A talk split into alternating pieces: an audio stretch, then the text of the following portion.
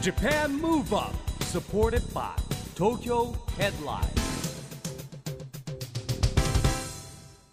こんばんは。日本元気にプロデューサーの一木広治です。ナビゲーターのちぐさです。 Japan Move Up この番組は日本を元気にしようという東京 Move Up プロジェクトと連携してラジオでも日本を元気にしようというプログラムです。はい、またフリーペーパー東京ヘッドラインとも連動していろいろな角度から日本を盛り上げていきます。さあ番組では今週来週の2週にわたって先日白磁ホールで行われた一宮市主催地方創生発信型シンポジウム一宮から日本を元気にファッションでつながる街と街ジャパンムーブアップスペシャルトークの模様をお届けします。市木さんこれどんなシンポジウムだったんでしょうか？はい。これはですね日本を元気にプロデューサーとしては、えー地方創生にですね積極的に取り組んでいる愛知県にある一宮市にスポットを当ててですね、はい。えー地方創生のヒントそれからですねあのこれから地方行政と東京の連携みたいなあり方についてですねえーやったシンポジウムで一宮市の市長中野さんラジオに出てもらったじゃないですか、はいはい。えーそれからこれもラジオに出てます渋谷区長の長谷部さん。長谷部さん、はい長谷部健さん。一宮とですね渋谷の連携みたいなこともですねこのシンポジウムの中で話しましたし第2部はですね、えーこれもまたラジオにも出ていただいた伊勢谷友介さん。はい。もうはじめですね5人のパネラーをお招きして、えー具体的にこんなことやろうぜってアイデアを出したあの熱いディスカッションでございました。うーん、はい。メンバーも本当に豪華ですよね、はい。今日はこのシンポジウムの第一部の模様をお届けしたいと思います。お楽しみに。 Japan Move Up. Supported by Tokyo Headline。この番組は東京ヘッドラインの提供でお送りしますえー皆さんこんばんは、えー本日はですね、えー一宮主催地方創生発信型シシンポジウム一宮から日本を元気にファッションでつながる街と街ジャパンムーブアップスペシャルトークにお越しいただきましてありがとうございます、えー司会を務めます日本を元気にプロデューサーの市木浩司です。今日はよろしくお願いいたします。はい、えーここにですねテーマ出ておりますけれども、えー私はですねフリーペーパー東京ヘッドラインのですね代表をやらせていただくとともに、えー2020年東京オリンピック・パラリンピックのですね招致の時のですね招致委員会の事業と広報のアドバイザーをやっておりました、えーそんな縁でですね2020年に向けて日本を元気にという活動をさせていただいております、えーそしてですね現在東京 FM でこれあの2012年から始まってるんですけれどもジャパンムーブアップというラジオの番組もやらせていただいております、えーその中でですね今日のシンポジウムは日本を元気にするキーワード。その一つがですね地方創生ということでですね、えー日本を元気に活力ある自治体のですね、えー皆さん首長さんが集まってるですねチーム2020ネットワークというのを我々は推進しております、えその中でもですね、えー今日えーさらに元気なですねいろんな活動をされております2人の首長さんに来てもらっております、えーではですね早速お呼びしたいと思います。愛知県一宮市長の中野正康さんと渋谷区長の長谷部健さんです。どうぞお入りください。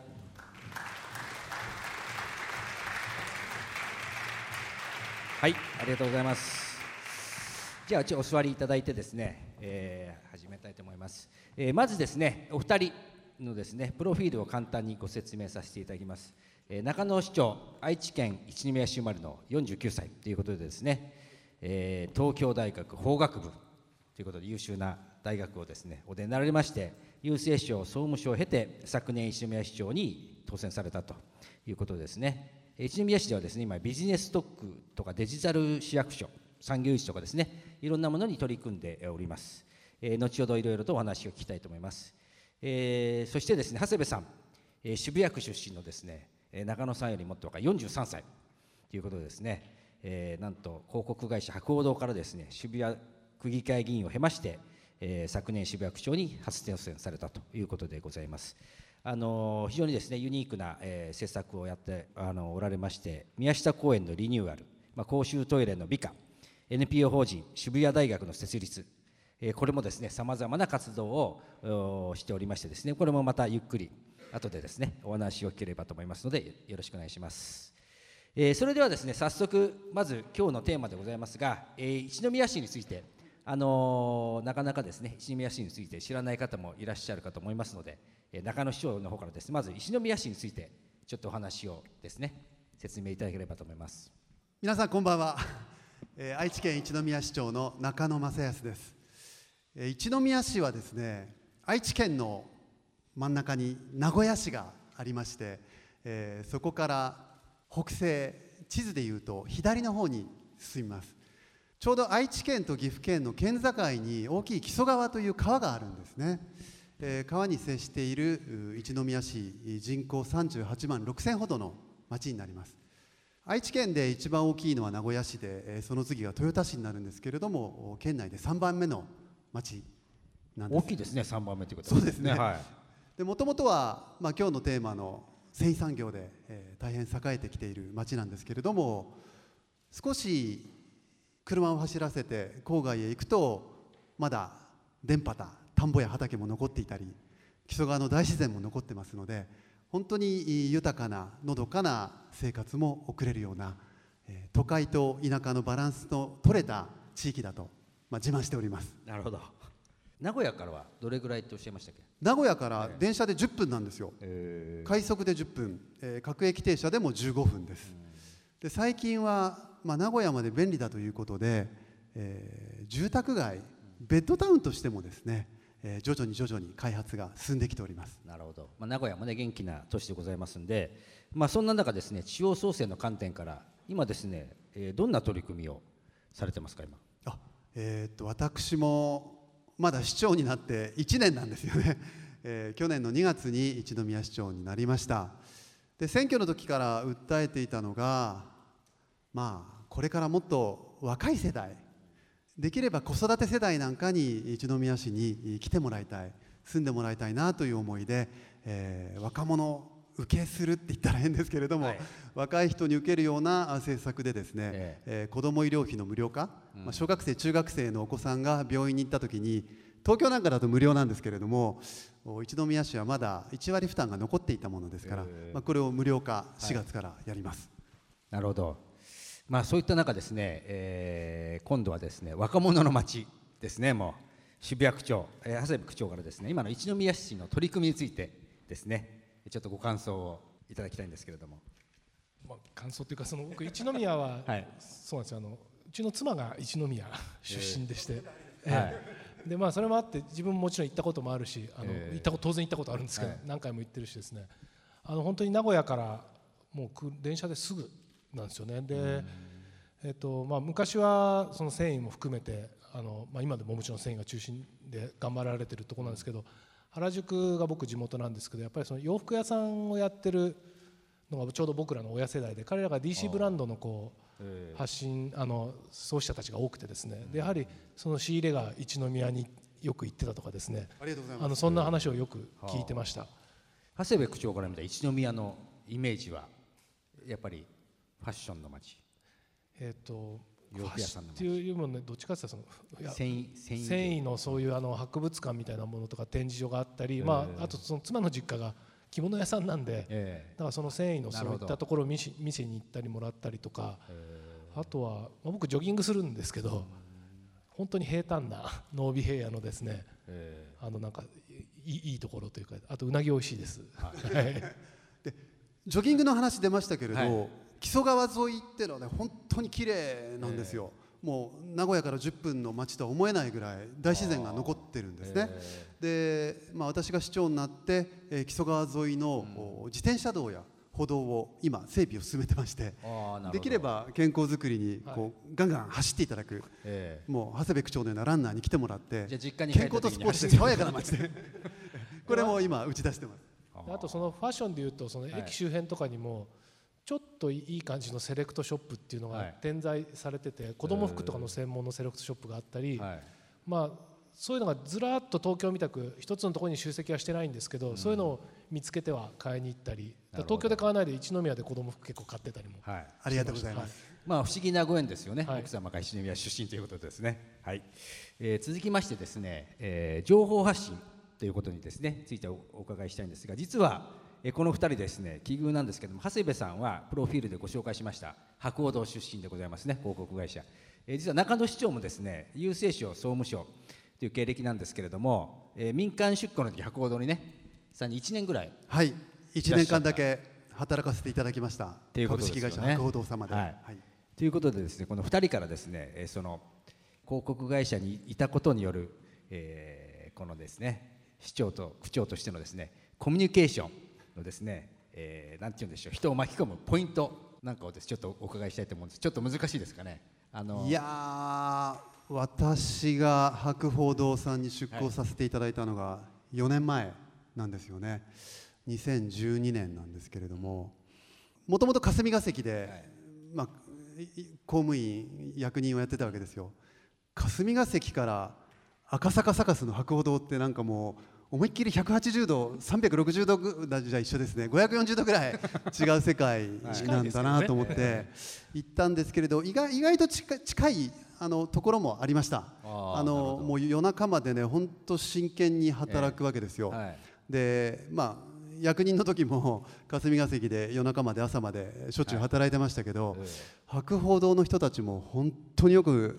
朝昼夜 働きますよね。そうですね打ち合わせが夜中からっていうのがやっぱりあったり編集の作業でかかったりとかですね、明日プレゼンっていうのがね結構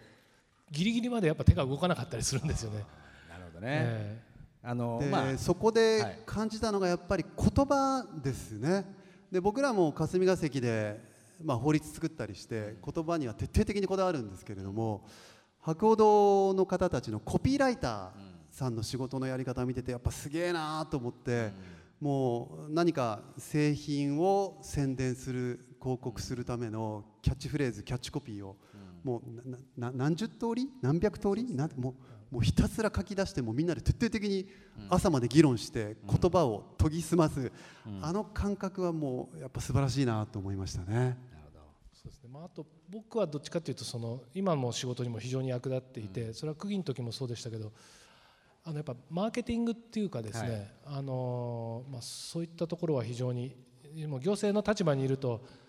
関わりのある人たちを区民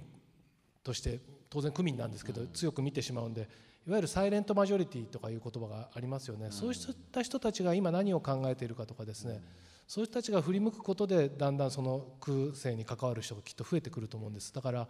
やってる仕事としては代理店の時とあんま変わらなくてあの区議の時なんかはですね、クライアントが渋谷区役所でターゲットが渋谷区民でその区民が利益とかサービスを受けてねこういいことをせっせと企画を作ってたっていう感覚なんです、だからまあ口調になるとちょっとこうねクライアントの側にはなるんで少し変わりますけどでも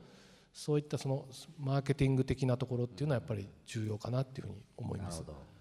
あの長谷部さんがですね手掛けたあの公園のトイレのネーミングライツ化、これなんかもね、まあ、結構斬新的なものですよね。それはまあ完璧に広告の手法なんですけど、えやはりその税金を使わずにどれだけこういいことができるかってことも当然考えてて、ただ広告代理店の時にタイアップってことを考えてたんですけど、タイアップって企業と企業の結びつけて、まあ、コストを削減したりとかするんで、あんまり広告屋としてはうまみがなかったりするわけですよね、だけど今度はもうそれが関係ないわけですから例えばトイレもネーミングライツしてですねスポンサーがついたトイレになればそこの人たちが一生懸命掃除をするわけですよね。あの掃除をしないとその会社の看板が汚れちゃうわけですから、でそれによって清掃費を浮かせるっていうのとただ渋谷の場合は街の真ん中にいいところにトイレがあるんでそこに看板が掲げることでなるほど。あの広告費が浮かせるっていうだからトイレの清掃代をペイしてくれればいい。でもし清掃代が出せなかったらあ清掃代というか清掃を自分たちで請け負えなかったらお金を出してくれればいいっていうまあ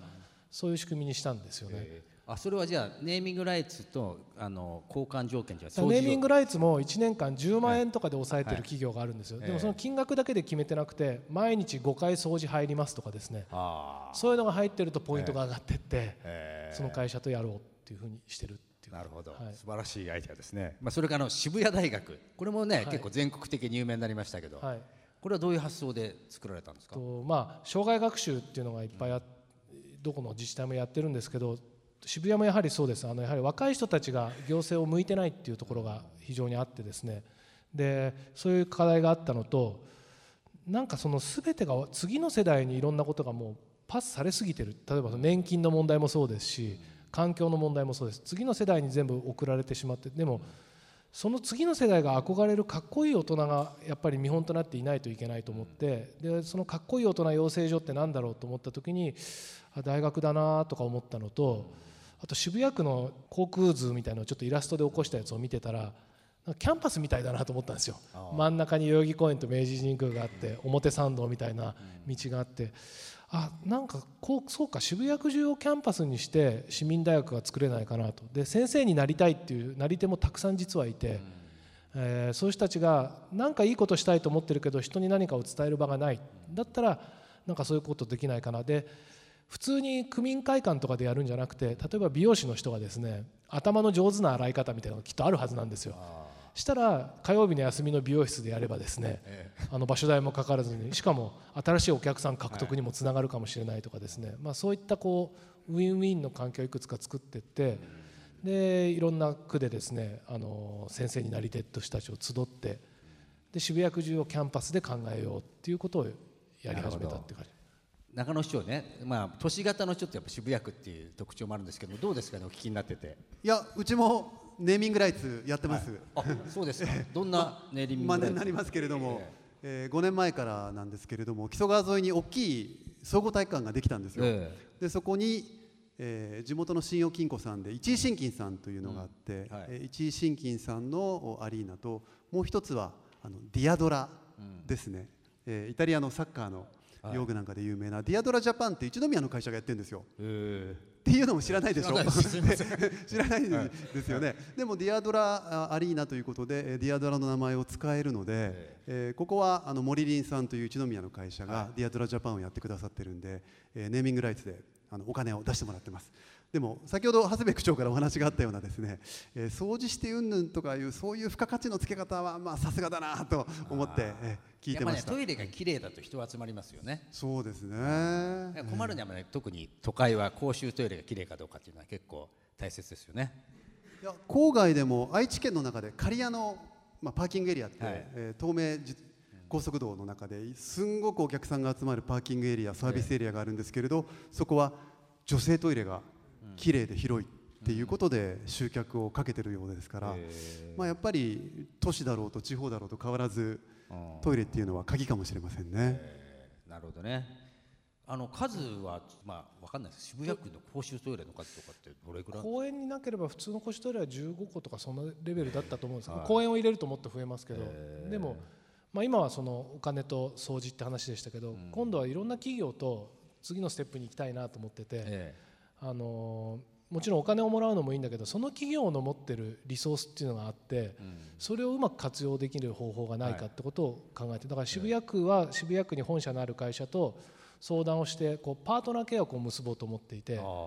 例えばあインターネットの会社が今たくさんありますから、SNS 系の、まあ、具体的な名前は言わないですけどそういう会社があったとしたら例えば住民票とかは SNS で申し込めたりするとか、区役所の窓口が混んでるっていう情報がそこで分かるようにするとか、多分そのあたりは便利だと思うんですよね、でもそれを区が費用を持つと大変なんで、提携して向こうのお金ですぐできちゃうはずなんで,、でお金はもらわないで向こうの技術でそれをやってもらうってことができたら、いいタイアップができるんじゃないかとかですね。そんなことも考えてます。でもそういう意味ではあれですよね。渋谷区っていろんな会社があるんで、結構ねいろんな宝が眠ってると言いますか知恵次第では。一宮市もいっぱい会社あるんですよね、あのえカレーのココイチさんとかもそうですし、はい。でもあと一宮市はモーニングの発祥の地。ここら辺ちょっとお聞きしたいエピソードエピソードっぽいですよねモーニング発祥の地って。もともとは繊維産業の工場なんかは工場はもうガッチャンガッチャンガッチャンガッチャンしょっちゅう機械が動いててうるさいわけですよ、はいで商談ができない、でお客さんが来た時にじゃあ工場で話せないからじゃあ近くの喫茶店行きましょうかっていうことで工場で働いている人たち、まあ、特に社長さんなんかは、はい。もう1日に5回10回喫茶店に行くわけですね。ほど。でそうすると来てもらう喫茶店の方にしてみたら、あこんなに毎日何回も来てくれるんだからっていうことで、朝一番どうぞってこうコーヒーだけじゃなくて、まあ、ゆで卵つけるピーナッツつけるサービスから始まってサービスがそうですそうです、えええフリクエントカスタマーへのサービスから始まったんですよね。でもうちのかみさんの実家のお父さんなんかやっぱり朝そのモーニングを食べて仕事行かれたりしてて、でやっぱそこにやっぱりうらすごいなと思ったのは地域のコミュニティがそこにやはりその仲良し会じゃないですけども、友達たちがいつもそこに集まって話してるんですね。だからお父さんなんかじあの商売されてるんで商店街の人がいつも集まるところで、えコーヒー飲みながら昨日の話したり今日の話したりとか、まあ、割とそうやって密に、まあ、みんながコミュニケーション取れる場なんですよね。あの渋谷区でいうと町会会館とかそういったちょっとハードルの高いものになってしまうんで、なかなかみんながこうフェイス2フェイスでですねコミュニケーションを取る場がないのに対してですね、あすごくいいなと思ってあの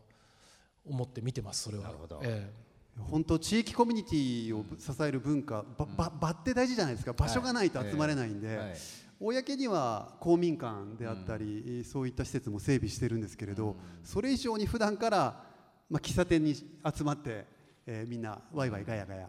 なるほどね。喋ってますね、はい。えそこが自立してちゃんと収益が回っている仕組みができてるってことはもうすごい公民館なんて必要ないっていうかですね、そういうことだしやっぱりそこにコミュニティの場所ができるっていうのがね、やっぱあの本当素晴らしい。あの、はい。スターバックスがサードプレイスなんて言ってますけど、もうすとっくにサードプレイスをやられてるわけですよね。えなるほど。あのね今お聞きするとやっぱりその東京でも地方でもねこう共通するところあるなと思うんですけれども、えー続きましてはですね首都圏と地方の連携ということでですねまあ冒頭ですねご説明しましたように今えー地方創生という中でですね、えー元気ないろんな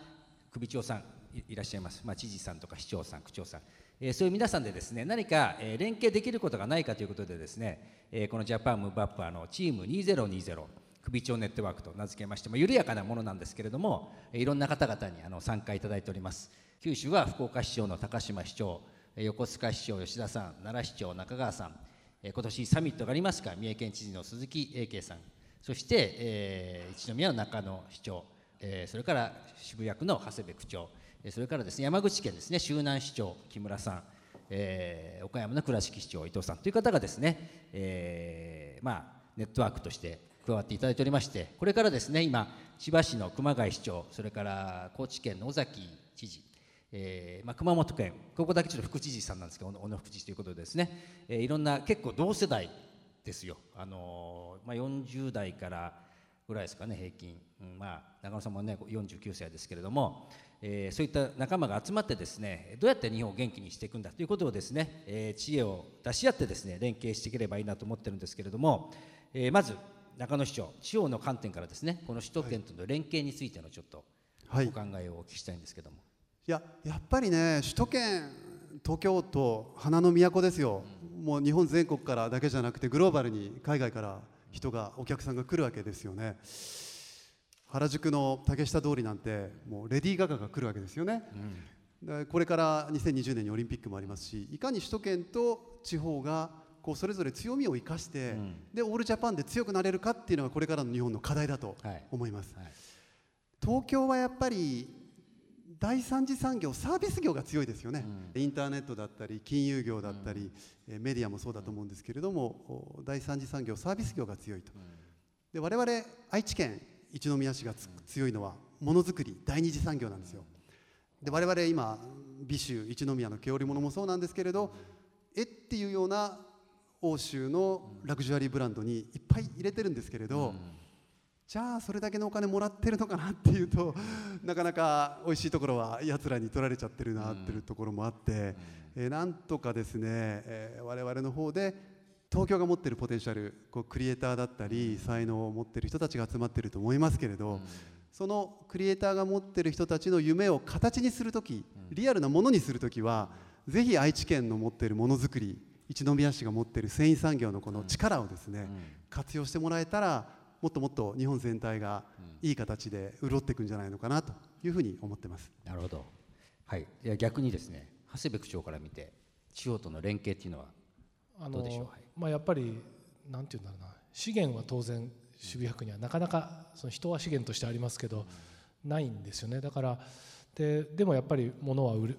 売っていく場所だったりとかステージだというふうに思えばですね、まあ、そこの裏にあるという、まあ、裏という言い方は失礼かもしれないですけどそこ今言った繊維のものとかファッションの街渋谷ですから原宿ですからそこで売れるだろうし、まあ、ちょっと密かに企画は温めてましてこの間お会いしてから、なるほど。やっぱりあのそありがとうございます。あの例えばですけど渋谷原宿とかこれだけ人が来てるのに、お土産ってないんですよ。あのこれだけ観光客来てるのにお土産がないんです。だから例えば世界に誇る一宮の生地を使ってなんかお土産を作ってですね、それがこの街のお土産になれたら渋谷としてもいいしつながってる一宮としてもいいしでそれをこう今まではねどこで作ってるっていう産地は言わなかったですけども、はいこれからはそのトレーサビリティというかですねどこで作ってるものが本物なんだっていう時代が来ると思うんで、まあ、そういったつながりを持ちながらですね本物を渋谷の街で売るっていう原宿の街で売るとか、そういうのができるようになったらいいなってことは思ってて具体的なアイデアはあるんでちょっとこれはまだ言えないんであの終わってからちょっと相談させていただきますけど。はい、まあでもね日本の食もね産地を言うようになったのと一緒にね確かに面白い発想ですよね。あの今回渋谷区代々木にある文化服装学院さんにも足を運んでですね協力をお願いしてます。で文化服装学院の学生さんたちが、まあ、クリエイターデザイナーいろいろなろうとするときに例えば料理人になろうとしたら産地にこだわるじゃないですか、はい素材にこだわるじゃないですか、はいきっと築地に行ってこう魚どうかとかって見ると思うんですよ、だからファッションを勉強するんだったら、やっぱり素材の生地。生地として、えー、美州の毛織物一宮の毛織物っていうものをよく知っていただいて見てもらってこだわってほしいなと。そうしたらきっといいものが最終製品としてアパレルとして出来上がると思うんですよね。まあインバウンドじゃなくて国内でまずあれですね。そういうデザイナーとかクリエイターに見てもらうっていう。あと10年もすれば東京、まあ、品川から名古屋駅は40分でリニア新幹線で結ばれますので、えー渋谷から一宮だってまあ1時間ぐらいで行き来片道1時間で行き来できるわけですよ。もう東京名古屋全体を含めたもうメガメガリージョンなんて言葉言われてますけれど、大きなメガ経済圏がこれから出来上がりますね。理想なのはそのお土産を見てあ一宮の生地なんだと思ったらそのままリニアに乗ってですね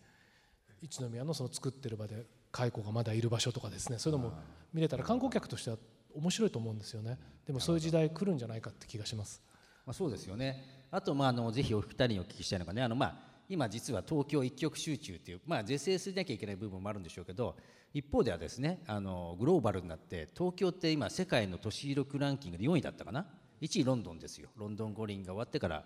えオリンピック・パラリンピック成功して1位になったんですけども、やっぱり世界で見ると東京って輝いてなきゃいけないじゃないですか。でその元気をね、さっき中野市長が言ったように、地方にどうこう展開していくか連携していくかっていうことだとは思うんですけども逆にこの地方地方自治体の首長としてのちょっと中野市長のご意見を伺いたいんですけども。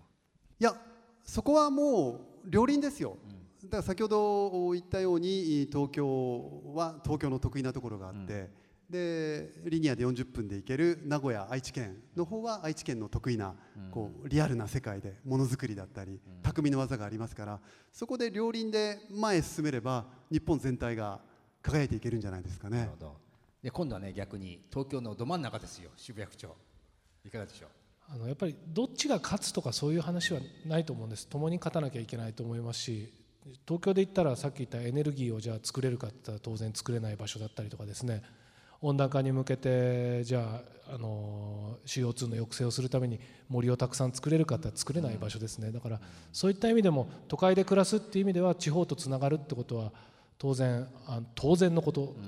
あのそれをちゃんと理解しないとむしろ都会に住んじゃダメなんじゃないかっていうぐらいですね、ちゃんとリスペクトしながら配慮しながらあのこれは決して上目線の話じゃなくてですね、はい。あのしっかりつながっていくってことが本当のこう、東京人というかですね。はい。そういう人なのかなっていうふうに思います。はい。えーそれでですねあの、まあ、最後のこのパートのですねあのテーマになるんですけれども、えー今お話ししました2020年えーいよいよ東京オリンピック・パラリンピック開催されます、えーその中でですね、まあ、それぞれ立場が違うんですけれどもこの2020年の東京オリンピック・パラリンピックについて、えーまたはそれに向けて何かお考えがありましたらお聞かせ願いたいんですけども、まあ、中野市長じゃちょっとあの遠いところでございますがなんか。まあ、我々は脇役ですね、え主役は東京渋谷区だと思うんですけれど、まあ、でも本当に期待するのはやっぱり日本だけじゃないと思うんですよね、こう地球環境問題だったり、はい。高齢化社会だったりいろんな課題を先進国が抱えてるわけですよ、でその解決策としてショーケースとして東京は僕らは日本人はこういう形でタックルしていくんだよと。うん課題に対してこういう解決策あるんじゃないのっていうのを示す本当にいい機会だと思うんですよね。でパラリンピックもあるじゃないですか。で障害をお持ちの方が頑張るそのに人間って絶対みんな年取って 体の機能衰えてきますからみんなやがてはあ衰えていく中で、えー障害を持っている方にも優しい街っていうのはみんなに優しい街だと思うんで、えーここはもう東京都渋谷区に頑張っていただいて、はいえー日本が世界にいやこういう課題はこういうふうに21世紀型の街っていうのはこういうのがいいんじゃないのっていうのをポンと発信していただけますよね。よろしくお願いいたします、頑張ります。じゃああのそのねもうまさにメインの会場もありますよ渋谷区長として。あのもちろんオリンピックの成功もそうですけどもやっぱり成熟した国際都市ということを考えればパラリンピックの成功が重要だと思ってます、えーこのパラリンピックを通して多分意識が大きく変わるチャンスだと思うんです。実際パラリンピックの競技見られた方ってこの会場もそんなに直接見られた方少ないと思うんです。あのテレビでもそんな放送してませんから。でもあれを見るとやっぱりこう頭で分かってたことがしっかり感じるっていうかですね。あの決して手を差し伸べる対象だけではないというか尊敬の対象でもありますしあの一緒に交わっていく対象であるということは分かると思うんです。あの決して障害者についてもやっぱり道路はきれいにしたりとかですね段差なくしたりってことは進んできてますけども大きいのはやっぱりそれを見守るというか周りにいる健常者マジョリティの人たちの意識の変化が求められている話で、あれを見ることによってマジョリティの人たちが意識の変化が起きる大きなチャンスだと思うんです。それこそが今回のパラリンピックのレガシーですしあのロンドンのパラリンピックはやっぱりそれはすごい良かったって言われていて候補のポスターもやっぱりいいわけですね、あの片手片腕車椅子の人がかっこいい写真で黒バッグであるところに「Meet the Superhumans」っていうコピーが出てるんですね、超人たちに会いに行こうって。でやっぱり彼らとしてはそのその手を差し伸べる対象じゃなくて尊敬の対象に初めてパラリンピストたちを引き上げていて。で多分その障害者にもいい人も悪い人もいるんですよ。それはやっぱ僕らと一緒で、でもそういったことをちゃんと感じるってことがですね今まで足りてないんだと思うんです。あの去年あの LGBT の同性愛の人たちのパートナーシップ証明書っていうのを渋谷が発行して少しお探せしましたけど、あれも決してマイノリティの当事者の人たちの課題ではなくて僕らマジョリティが意識の変化を求められている課題だと思うんですでここをやはり渋谷らしくポップにクールにですねそういうことが超えていけば全国にも発信されるでしょうしあのそんなことをちょっと考えてずうしくも考えているんです。ありがとうございました。あのね、お話しするとですね、どんどんどんどんこう地方とお東京首都圏のね、連携って知恵も出てまいるんですが、えーまたですね、これはパート2の方で、またよりですね、えーまた新たなメンバーも加えてですね、より深めていきたいと思います。あのー第一部、今日お二人どうもありがとうございました。どうもありがとうございましたま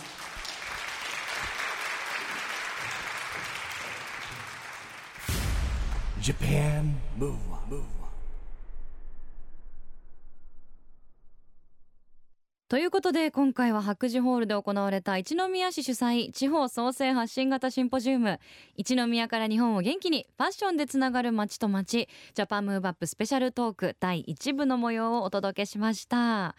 市木さん本当に具体的なトピックというかそうですよ。話し合いがされてたんですね。あのー本当にね、ジャパンムーブアップっていうこの番組からね、リアルにまたですね、ええ。一宮と渋谷でいろんなことができたらこんなにね、うん。いいことはないですよね。ねえ、はい。本当にこうちょっと目に見えるというかで想像できるお話でしたよね、うん渋谷区のお土産を考えようということですから 楽しみにしたいと思います、来週は第2部の模様をお届けしますのでこちらもお楽しみに。さあそしてここで毎月第2第4月曜日発行のエンタメフリーペーパー東京ヘッドラインからのお知らせです東京ヘッドラインでは地方創生を推進し日本を元気にするために各市町村にフォーカスした不定期連載チーム 2020× 地方創生を実施しています。記事では全国各地の自治体の首長独占インタビューを実施し2020年に向けた取り組みを伺ったり地方の注目トピックスを紹介するなど地方創生に取り組む地方自治体の今がわかる内容です。2020年に向けて地方の盛り上がりを感じたいというあなたはぜひ東京ヘッドラインをお近くのラックでピックアップしてください。配布先はウェブサイトやアプリをチェックしてくださいね。ということでジャパンムーブアップあっという間にお別れのお時間でございます。次回も元気のヒントたくさん見つけていきたいですね。はい、オリンピック・パラリンピックが開催される2020年に向けて日本を元気にしていきましょう、はい。 Japan Move Up お相手は一木広治とちぐさでした。それではまた来週。 Japan Move Up supported by Tokyo Headline。この番組は東京ヘッドラインの提供でお送りしました。